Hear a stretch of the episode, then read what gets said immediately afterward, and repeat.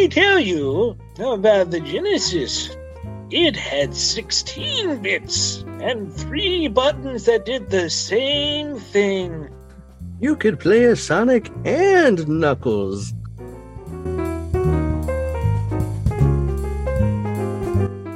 Welcome, Sonic fans, to another edition of the THZ Chats.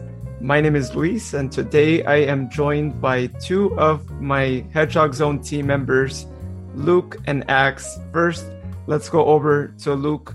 Welcome, Luke, to a THZ chat. How are you doing today, man? Hey, I'm pretty good. I'm super excited about this one. Awesome. Good. Glad glad to hear that. And next, uh, let's go to you, Axe. Welcome to THZ chats. Hey, everybody, what's going on? I'm glad to uh, be joining this for the first time. Awesome. Well, without further ado, let's get right to it. Let's introduce our special guest tonight. Um, you've probably read some of his works in either the Archie comics of Sonic or the IDW Sonic comics, or if you've read other uh, characters out there like Mega Man, Teenage Mutant Ninja Turtles, New Crusaders, you've probably read some of his material at some point. and that is Ian Flynn. Welcome to THZ Chats, Ian. We're really honored to have you on. How are you doing, man? Thank you very much. Thank you for having me. I'm doing all right.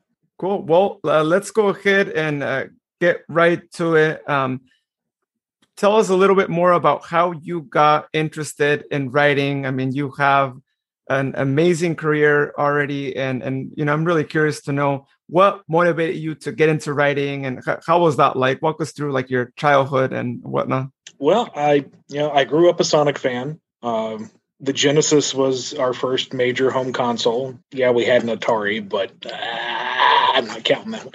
Pong and Sonic 2 are a bit they're leagues apart.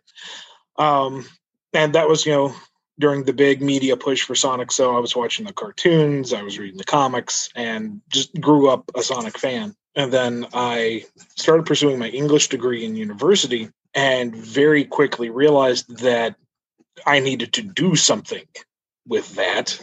Um, the adult world was approaching like an oncoming train, and I was in the middle of the tracks. So, what do you do with an English degree aside from teach other people to get an English degree?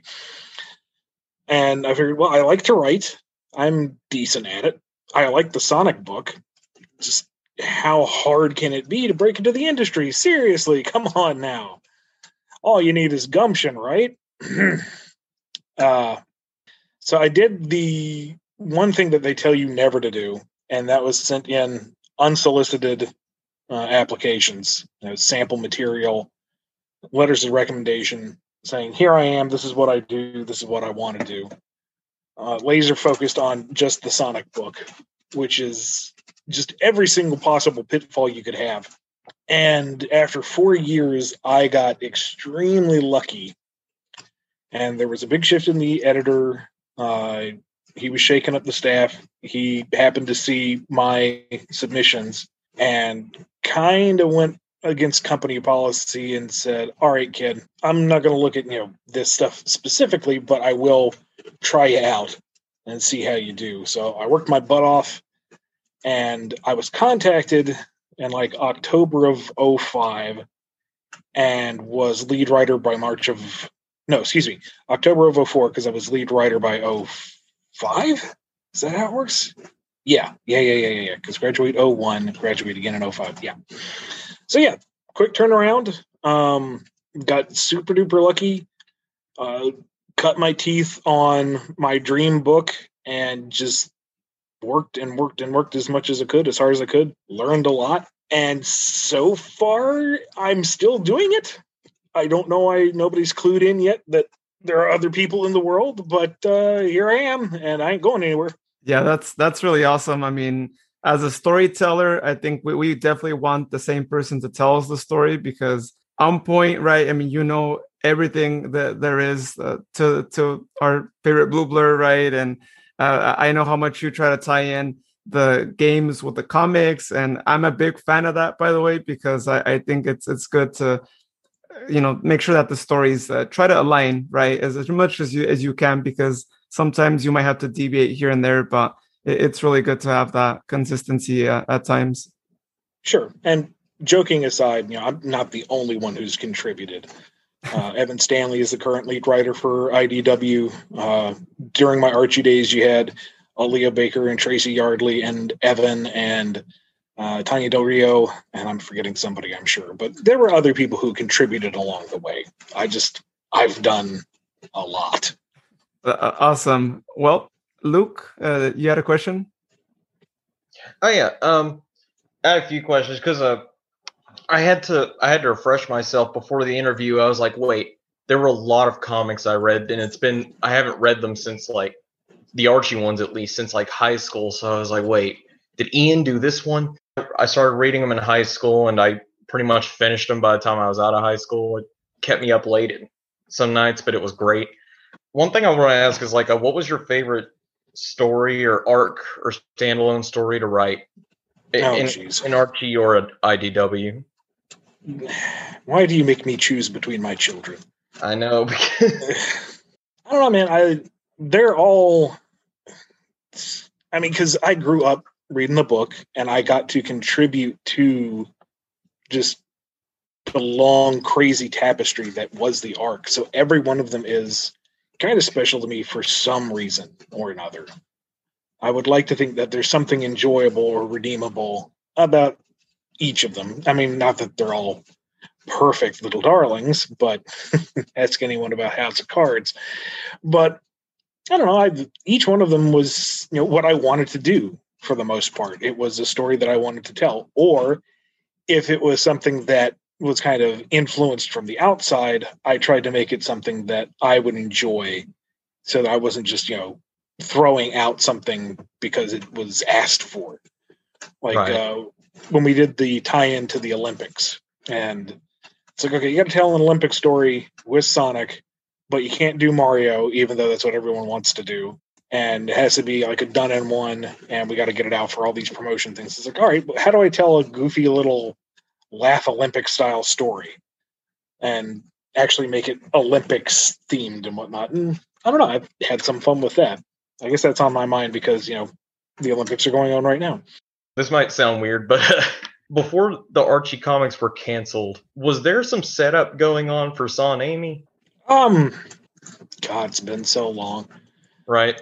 in, insofar as what was you know in line with sega i think at that point okay so this was post reboot so we were free of the mecha sally angle i think we were just playing coy with that because we would never be able to you know actually follow up on sonic and amy because sega wouldn't want that to be definitive that's what their whole deal is Yeah, true.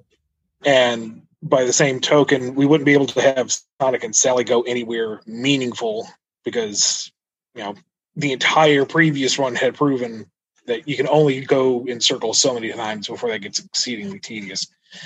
So, no, I mean, um, aside from just some maybe light nods to it to appease that fandom and maintain recognizability with the brand, I wouldn't say there was a dedicated effort for it. Right. And that makes sense because I, I noticed at the time, like, um, I, I was reading them and I was like, I was like reading Sonic's lines and I was like, is my dude flirting right here? What's, what, what is this? what, what's happening? Sonic It is a cool guy. He knows what to say at the right time all the time. He does, and, and like especially, like I, I do really love the way you write him. Like every time I, I read his dialogue, I'm like, yeah, this is the way I want Sonic to talk. It's it's cool, but it's not like corny. It's it sounds like it just sounds smooth and it it just sounds natural for him to say these things and act act this way. So I really like that portrayal of him. Thank you. there's there's a few thoughts that lead me to this. One one is I, I guess that you reminded me of because you were talking about Son Amy and what Sega wants for it, and and uh, you know you can be coy with it. And then I was thinking about how um, I, recently found out that Sonic uh, Heroes was your least favorite Sonic game, but so apparently there's an irony to using a lot of the elements from Sonic Heroes, and and I started thinking maybe it's not irony. Maybe it's the uh, whatever potential you see in heroes that you felt it was, in. now you get to do it and show it being used in some form or fashion. And then I thought, oh, I know Ian is aware of how popular he is. He knows that everybody is hoping he gets to uh, write a story for a game one day. And and a lot of the stories that you write in the comics do kind of um, kind of geared towards the style of the games a little bit more than the stories um, prior to your contribution. And then you got to write for a, a, a couple episodes in Sonic Boom, which I thought was pretty crazy. Like like wow, like he gets he got to uh, write something in a show too. He's getting he's getting around in the Sonic franchise. So I kind of wonder um, if you did get to write for a game, like what what kind of uh, what would that kind of look like? Uh, it would not be what everyone thinks it would be. um, I, I see a lot of it online, and I greatly appreciate the vote of confidence. Um, but what folks need to understand is if I were to be picked up in that kind of capacity, it would be Sega's story. They would be saying, here's the game story. You write the script, you put your spin on it, so to speak. And whatever I would do would have to be to their specifications. It wouldn't be it wouldn't be any different than the comic. If anything, it would be even more scrutinized.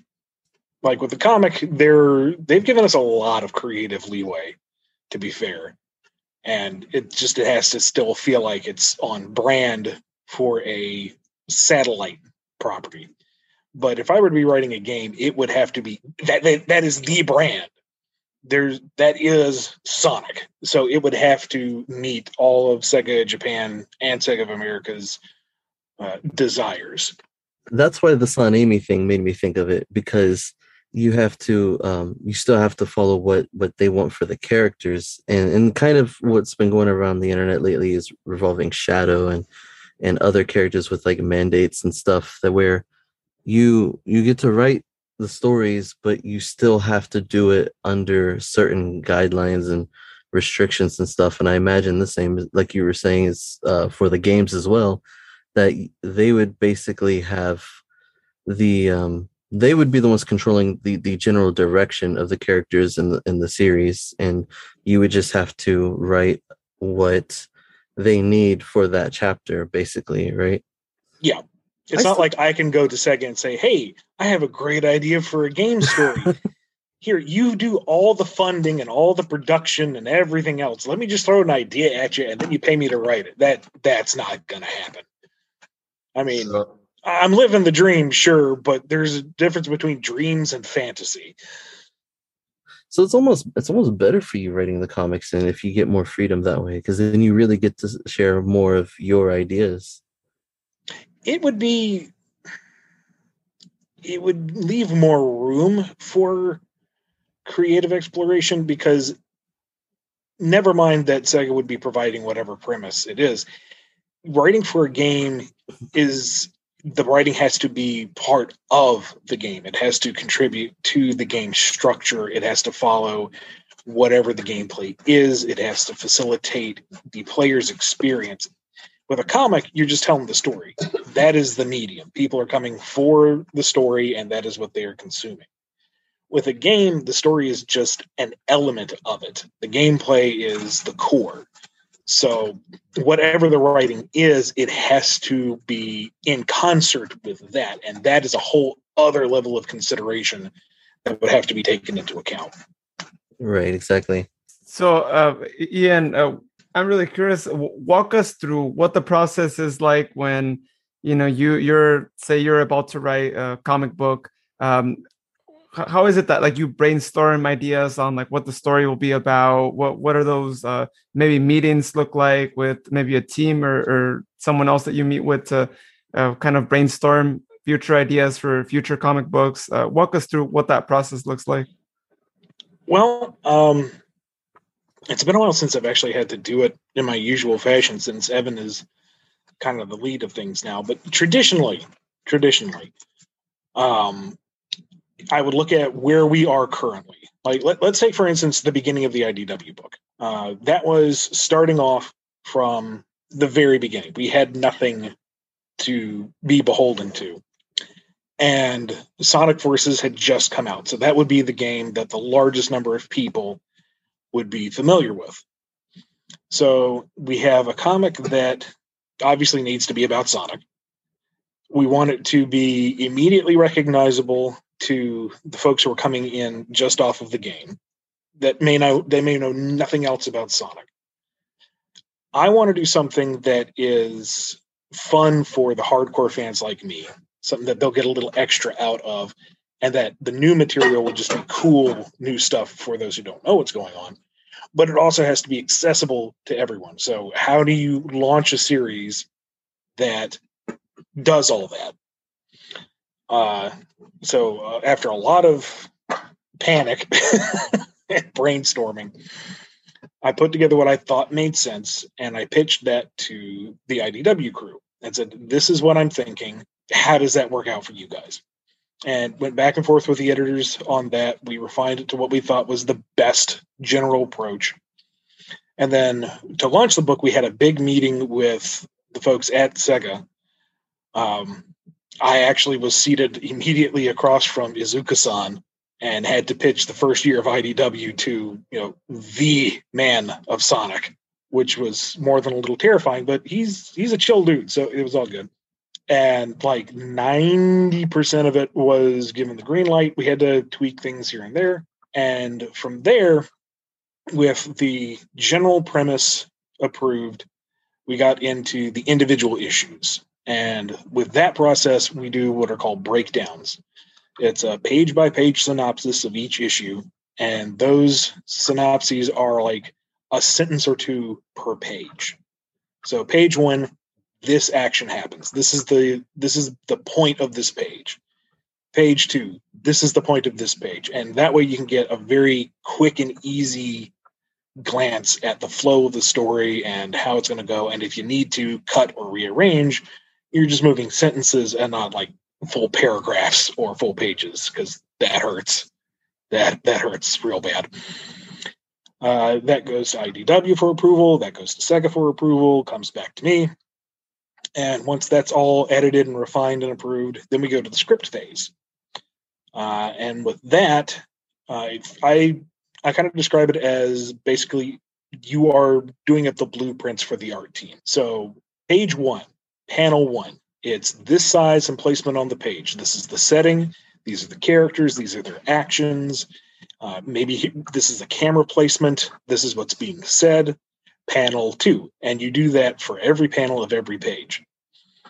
And that's you got to find the right balance between being descriptive so that the art team doesn't have to spend time figuring out the layout themselves or trying to decipher what is it that I'm asking for they can just go, okay, this is what's going on. I can throw it on the page and we can move forward because deadlines are tight. And sometimes, you know, what I see in my head doesn't quite work on the page, or they have a better idea and they make me look really good. And I'm cool with that. You know, take some liberties with it. Uh, script goes to the editors, then it goes to Sega. There's revisions back and forth. And then once the script is fully approved, I'm pretty much out of the loop because it's given to the art team and then I don't see it again until sometimes I get to look at the early drafts to help uh, catch some errors here and there. But usually I don't see it until it hits shelves. And we typically work, oh, anywhere between two to six months in advance.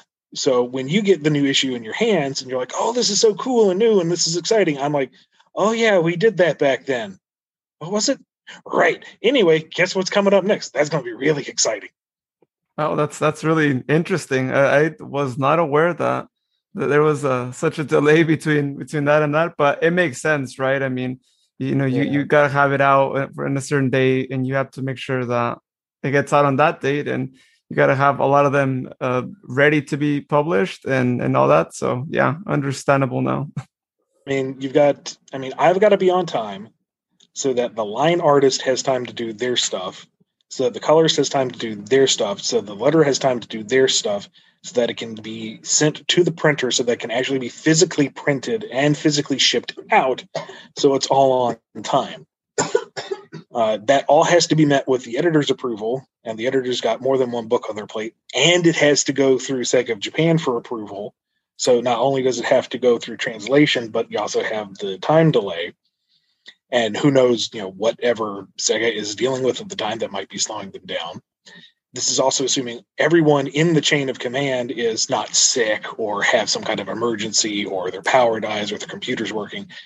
So it is a small miracle that any book ever comes out. That reminds me of South Park a little bit. Their their uh, excruciating process week to week to do episodes. oh yeah, animation's like a whole other level of that kind of nightmare. But I don't know, man. It's fun. So actually, now that you know, you mentioned all that extensive process and all that, I, I gotta ask because I, ha- I have this one on pre-order, right? But I know you, you're uh, leading the efforts in writing the Sonic the Hedgehog Encyclopedia that is supposed Mhm. to be coming out later on this year. Uh, Mhm. How long did that take, or is that even still ongoing? Or Uh, that was, oh God, how long was I spending on that? Honestly, it kind of all started to run together at some point because there was just so much writing to do and so much research to do. Because when I was asked to do the project, I was, oh yeah, this will be easy. I know Sonic. I've grown up Sonic. I bleed blue. And then, you know, the first time I hit a moment of, wait, what was that Badnik's name? Or which zone came next? And just getting into it again, it's like, oh yeah, there was that factoid or this little bit of stuff that I'd forgotten, or oh, I never knew that. And how am I going to fit this all onto a page? Oh God. And then we got a little bit of uh, surprise info, like at the 11th hour, and it's like, oh crap, this book's going to be out of date before it even gets printed if we can't make this work. Can we make this work? Panic, panic, panic. But the Dark Horse crew has worked super hard. Uh, Sega was super cool about back and forth and um, getting approvals done and helping out with some of the research because there are some badniks that just they don't have names. Like they weren't in a manual, they weren't named in game, they were just there. And it's like, okay, what is this one aside from nameless grunt number three? And I'd have to see the final proof because I'm not 100% sure. But some of them that were like completely unnamed and super obscure, I'm like, oh, if, if there isn't an official name like lost somewhere in the back archives, can, can I name it? Is that okay? And they're like, yeah, if we approve it. So I think I actually get to name like that one obscure badnik in Knuckles Chaotix that nobody knows about or cares about. But by God, I have contributed. I am part of the mythos now. well, that's that's also I gotta ask, uh, what name would you give it if you can actually do that? I'd have to remember what the badnik was. Man, there are so many Okay. freaking badniks. Oh no, he did it. He he- he did it, Luis. I think. You know, I'm gonna crack open that book and I'm gonna be going through it, and it's like I don't even remember which one. I I hope I get a lot of uh, of good uh, material to look through. So um, whenever I finally get that thing, promise me that there will be a lot of good material. I hope folks will be satisfied. I know I put a lot of effort into it. I know Dark Horse put a lot of effort into trying to cram as much as possible in there. It's it's going to be a beefy book. That's awesome. I mean, that's that's what we w- want to see out of a 30th anniversary book, and that's why I got it on pre-order. And I'm trying to get the other one right, the the special edition one that uh, comes with the case and all that. I mean, if it comes with the case, you know it's a good book, right? I mean, well, that that's really awesome, and you know, again, I'm really looking forward to that book. Uh, as of right now, right, November 23rd is the release date, and uh, well, given that everything works out good, right? Uh, you know, no one uh, has any circumstance, I'm sure, right? Uh, it, it seems like it's going to be in that. but but I gotta say, I'm going to look much more differently anytime I grab any comic book. I think no matter who the character is, man, now I am going to look at it a whole lot different. I, I had no idea how much uh, work went into them, and and it's really awesome. I mean, it really uh, goes to show that you know a lot of work is put into them, and people should really appreciate every single page because it's not as easy as people may think to produce a book, right? Even if it's not uh, as long as maybe like a novel, right? It's it might just be a couple of pages, but there is definitely a, a process that that goes with it and revisions and all that. But it's how it goes, right? I mean, we all have to make sure that uh, the character is uh, represented in the same way it's been representing in the video games, right? So completely mm-hmm. understandable that I mean they have to go all the way to Japan and make sure to get their approval. So yeah, that's that's got to be something else to to get approvals. How you feel overall about starting anew with IDW as compared to what you were doing with Archie? Like, do you are you happy about the experience, or is it more of like a I don't know Marvel, uh Star Wars to Disney kind of transformation where it's like a. it's it's bittersweet.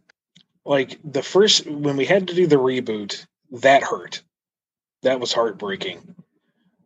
But at the same time, it was kind of exciting because we were able to take a lot of things that we loved about the series and put a fresh spin on it you know, alleviate a lot of the characters with a lot of baggage that had just been built up over the years. Streamline it, make it feel more Sonicy, and do some fun new things with it. And we really made some decent progress with it. And about the time it's like, all right, we, we've set all the pieces up. Now let's play with it. Now let's go nuts with this universe that we've built up.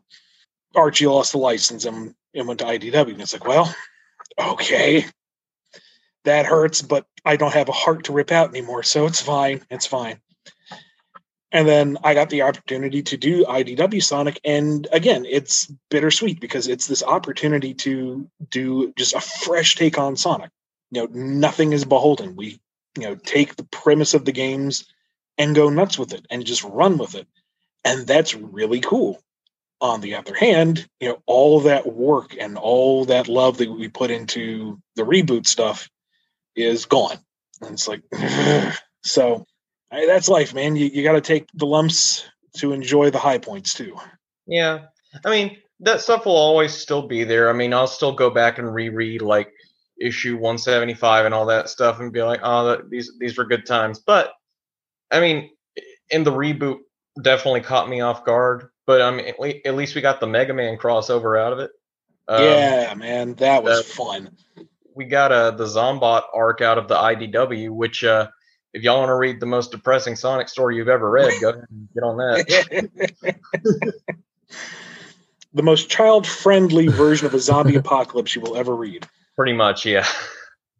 Which also reminds me of Sonic Heroes a little bit. Um, I was telling the others before that it, it, reminded me of those metal teams that you can unlock in Sonic Heroes. Mm-hmm that was the inspiration. That was oh exactly oh what was the oh. foundation of that. Really? Yes. All right. I got confirmation on that. I never put that together. Huh.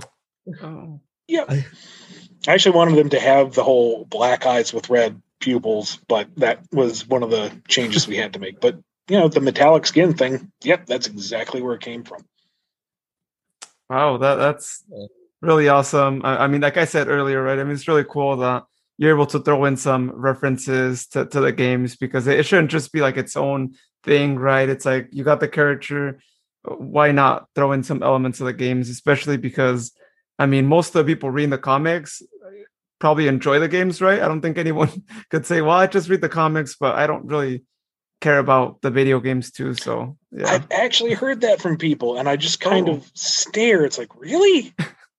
really? Okay. I mean, there are some folks out there who just like the cartoons or they you know don't like anything modern. They like all the classic stuff. It's that's the thing about sonic though. It's got something for everybody. At some point some aspect of the franchise is going to be the darling for somebody.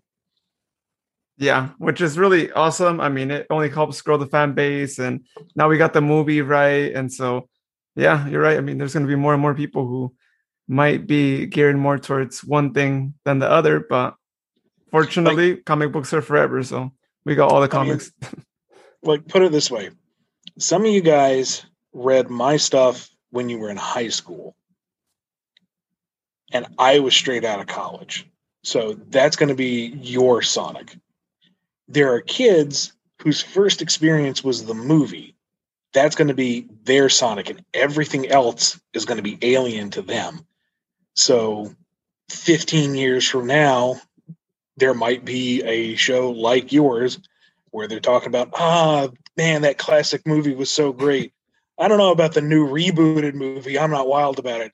It should be more like the real Sonic. I'll be sitting there in my rocking chair going, let me tell you about the Genesis. It had 16 bits and three buttons that did the same thing. you could play as Sonic and Knuckles. Nowadays, it's just Sonic. Yeah. Hey, let me tell you about the reboot before the reboot before the reboot. Now that was.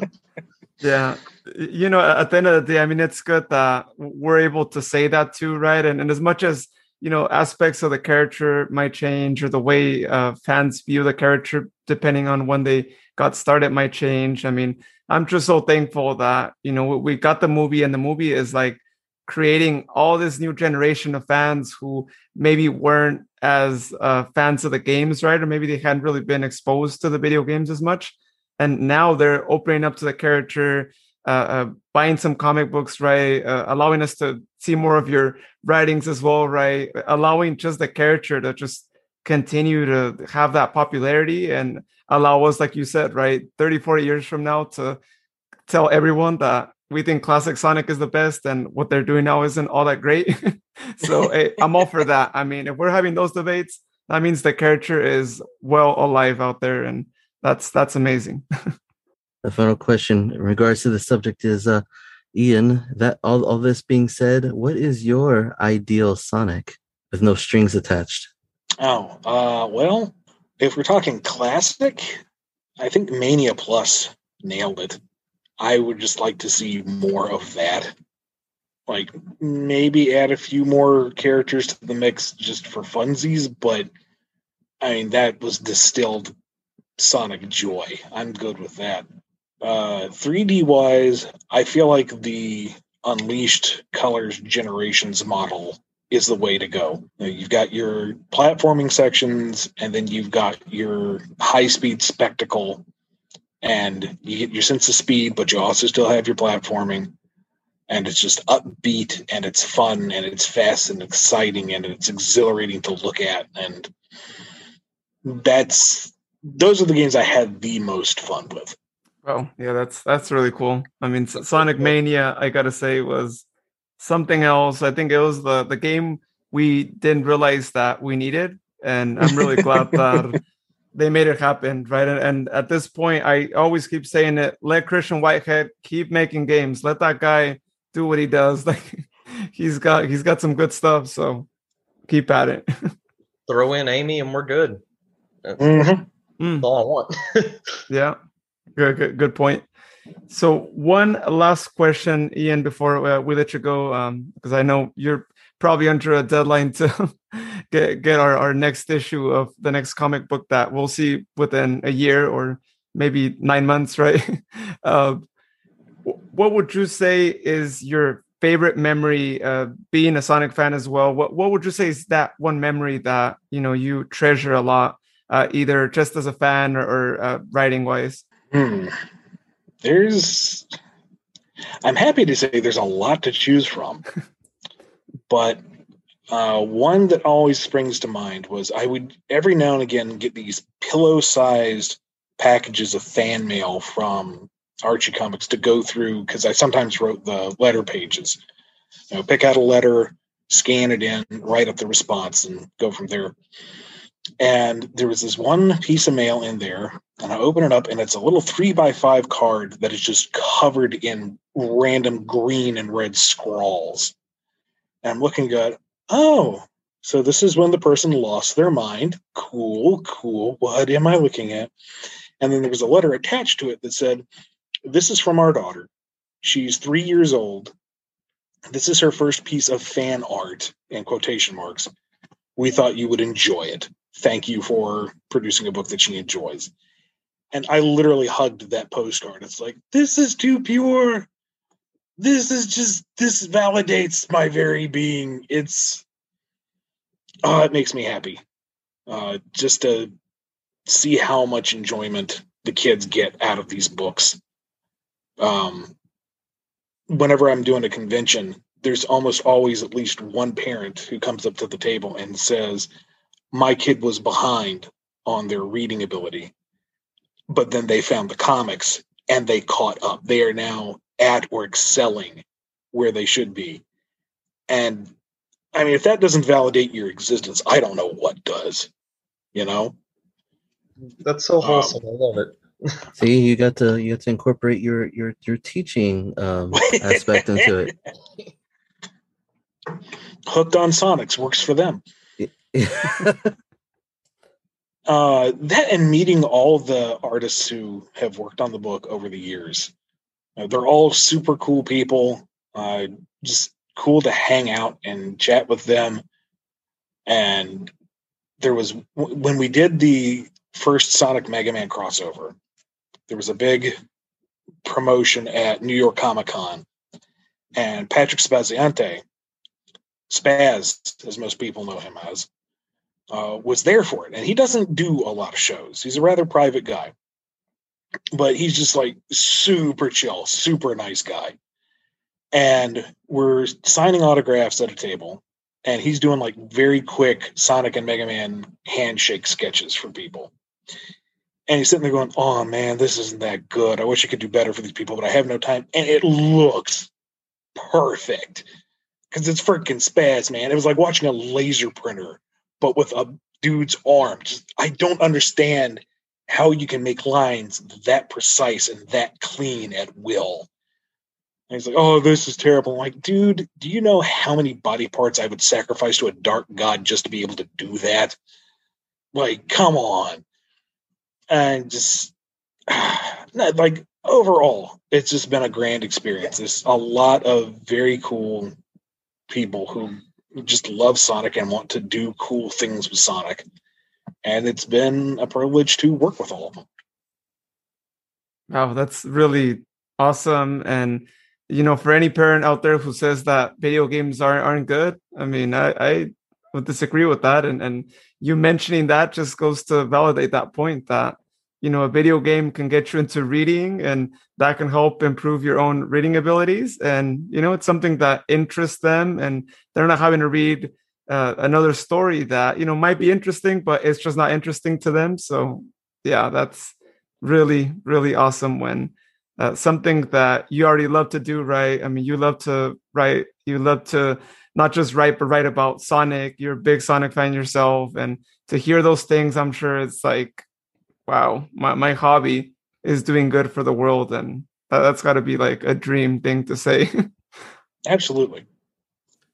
To be awesome. honest, that's actually happened with me. Um, not not necessarily with reading, but um, because of Sonic, my somehow I, I it's unexpected, but because of Sonic, my vocabulary was better when I was like in first and second grade. And so like every time we had like vocabulary tests and stuff, I'm like, I know how to spell all these words. Play Sonic. There you go, man. Yeah, they were using words that uh that other cartoons and stuff wouldn't dare to use. Turmoil. I learned the word turmoil in first grade. Come on. Mammoth Mogul actually served a purpose. oh my god, man. and you forgot to say, Axe, you got to credit all to those Archie and IDW comics too, right? Um, yeah, I think I think it's really cool that you could go from one entire uh, comic publishing company and then just to another one and still be writing for Sonic. And I was like, what? How does that even work? Like, like you're are you reading for both? Like, I I don't, I don't know, but you're all over the place. And I know well, that's the beauty of being freelance, man. I, yeah, it's like being a gunslinger, only not remotely as cool or deadly. No, you are though. I, a lot of people with talents, like like what you were saying with Spaz, I think like a lot of people with uh, talents don't recognize how talented they are because you're, you're used to it. It's you, but then other people can't do what you do. So they, I mean, there are people who can, but they don't. A lot of people can't, or they feel like they can't. So when they see your work, it's like, do you realize how amazing you are to other people? So we, we gotta, we definitely gotta like. Uh, what was it uh, uh, lift each other up and with stuff like that because it is really cool what what we can do, what uh, people can do to contribute, like you and Christian Whitehead, like Luis was saying earlier, like a fan who made Sonic Mania, not by himself, but you know, definitely a big name. Mm-hmm. Yeah, that's really uh, awesome stuff, Ian. And uh, you know, at, we're gonna go ahead and let you uh, get back to you know what you do, and and I know that you know you're probably on on deadline. There's probably a lot of things going on with the 30th anniversary, and a lot of things that uh, we're hopefully going to be seeing here soon, like that encyclopedia, which you know I, I really can't wait to check that out. And now that I know a little bit more about what went down with that, you know, I'll be on the lookout uh, for little, little details for that little badnik too. If you happen to find it, by the way, take a picture. Where I'd be really curious if you end up naming it what it is that you decided on and what ends up getting printed there. And uh, yeah, yeah, let us know. I'm I'm gonna be looking out for that. Once I open that book, that's the first thing I'm gonna be after. Like uh, like I'm trying to look for Waldo, right? Just gonna keep sending him pictures. Is it this one, Ian? eventually you'll get a response. You'll get a response eventually one day. Ian will be like, "Hey, Hedgehog's on this. This is the guy. This is the badnik, right here. Mystery solved." oh, awesome. Well, Ian, thank you so much. We really appreciate you having on here. Truly an honor for us to be able to speak with you and and whatnot. And good luck on uh, your future projects. And you know, we can't wait to be able to talk to you sometime in the future, especially when that book drops uh, back in November. Yeah, yeah, yeah. Thanks for having me, guys, and have a good evening. Yeah, you, you too, too, man. Have a good one. Thank you so much again to Ian for spending here some minutes with us. Uh, we really appreciate having him on and quite an honor, guys, right? To have such a name on the show. Uh, I mean, this guy has written so many different things about our blue blur and you know it's it's so amazing to be able to see the name on the book on the comic book and for us to be able to have interviewed him on here. So we really appreciate it because we we do understand he's probably under quite a few deadlines right? I mean he talked about it here on the show um, that they do write well in advance. So uh, we really appreciate him uh, taking some time off that to be on here on the show but curious to hear, guys, uh, some quick thoughts on on our interview tonight. I know, I know Luke has a lot to say. Come on, Luke. I mean, it was just cool to meet to just actually get to talk to someone whose stuff I've been reading for years, like just about ten years now. Wow. Um, like heck, if we'd had him for a few hours, I could have I could have gone crazy talking about all kinds of stuff, like all the issues I've read that he's written, like just talked about all the different characters and how he turned Tommy the Turtle into a tragic character somehow. like, but yeah, it, it, was just so cool to meet him, and he, he's such a chill guy. Turns out, so that that was nice. I enjoyed it. And I think you know it's really awesome. We we mentioned it in the last uh, THZ chat that we had with Tracy, but I mean th- these guys uh, before you know putting profession aside, right? They are Sonic fans just like we all are. And like I said previously in that show, like there's nothing better than being able to say that the person in this case who's writing those stories that we read in the comic books and in in the regular books like this encyclopedia that's coming out uh, are people who truly are fans of a character right? They're not just writers who uh, get assigned to write about a particular video game and then they just go out there do the research and just write on something this is a book that now he's writing uh, that is going to be written by a guy who has been a fan of the character ever since the beginning, right? And he knows so much about him. And I think, you know, it was really great that he ran uh, the efforts to doing this book because it's only going to mean that with any comic books that he's writing, he's going to have new things, right, to sprinkle from the video games thanks to this encyclopedia. So, really cool stuff. And, you know, not not that they're promoting us or anything, but if you haven't actually pre-ordered it yet, if I were you, I'd go get it pre-ordered. Um, I, I think I got mine pre-ordered on Amazon. Um, and it's not too bad. I think it's like thirty dollars if you just get the book itself, and if you want the like collector's edition that has like this really fancy box and looks really amazing, I think it's like seventy or eighty dollars somewhere around there. Somewhere around there, yeah. So, um, but yeah, it comes that- out November twenty third, just in time for Thanksgiving, right? And my thing. birthday. Oh, and your birthday. So there you go, two things going on there Oh, uh, at the same time. That book is gonna is gonna fuel so many of our podcast episodes. It's gonna be like the THZ Bible.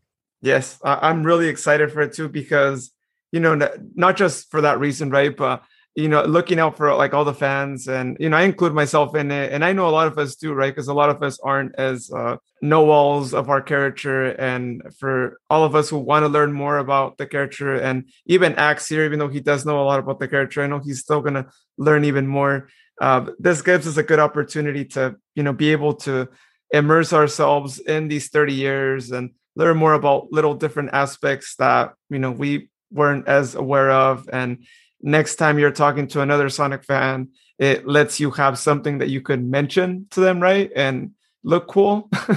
So uh, a lot of great stuff from this book. And you know i'm really excited to see all the things that uh, ian has in store for us uh, when we get this book. And i think it's about it's close to 300 pages. It's about 288 pages uh, from what the details say on there. So yeah quite quite interesting stuff and being that it's the 30th anniversary i'm glad that the book is going to be released this year as much as you know they, they tell us that you know the 30th is technically right from this year to next year if you do like the full year but you know it's still it's coming out on the year that we kind of all wanted to consider as the 30th anniversary right The true 30th anniversary game is the uh uh where where's the Badnik game.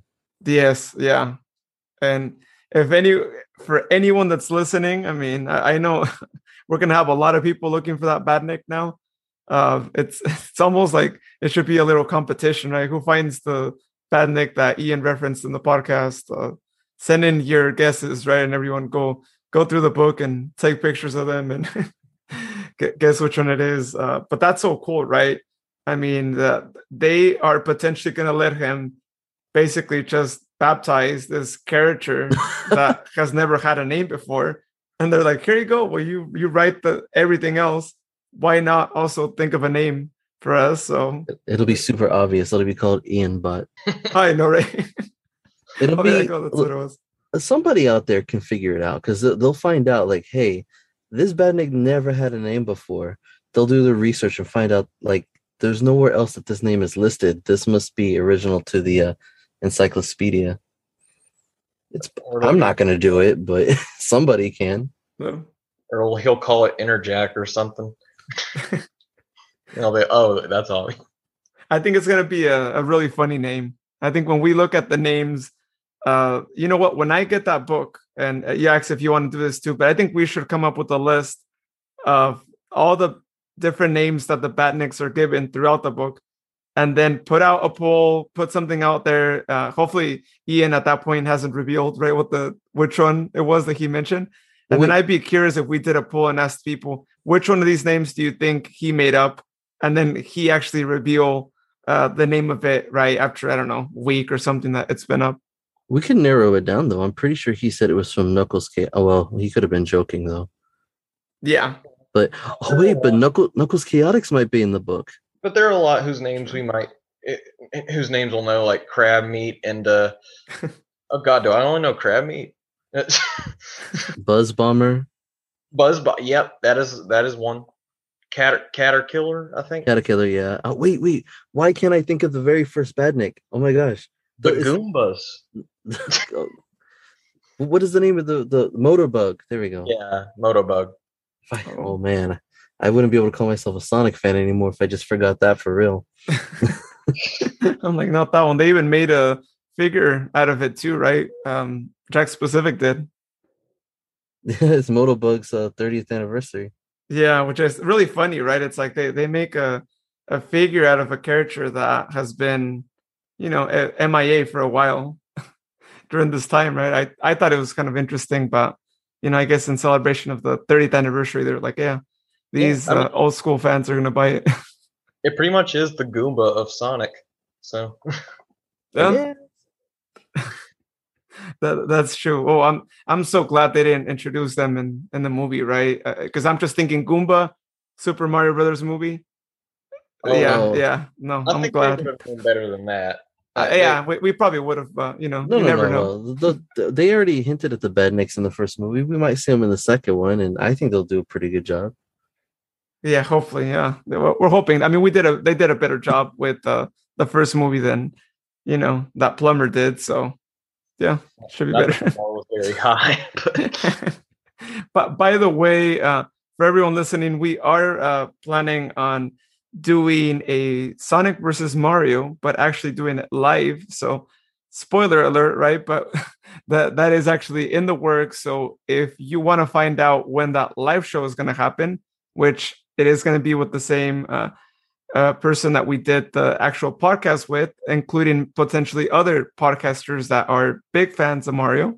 Uh, follow us on our social media. You can find us at the Hedgehog Zone on Facebook, Twitter, and Instagram.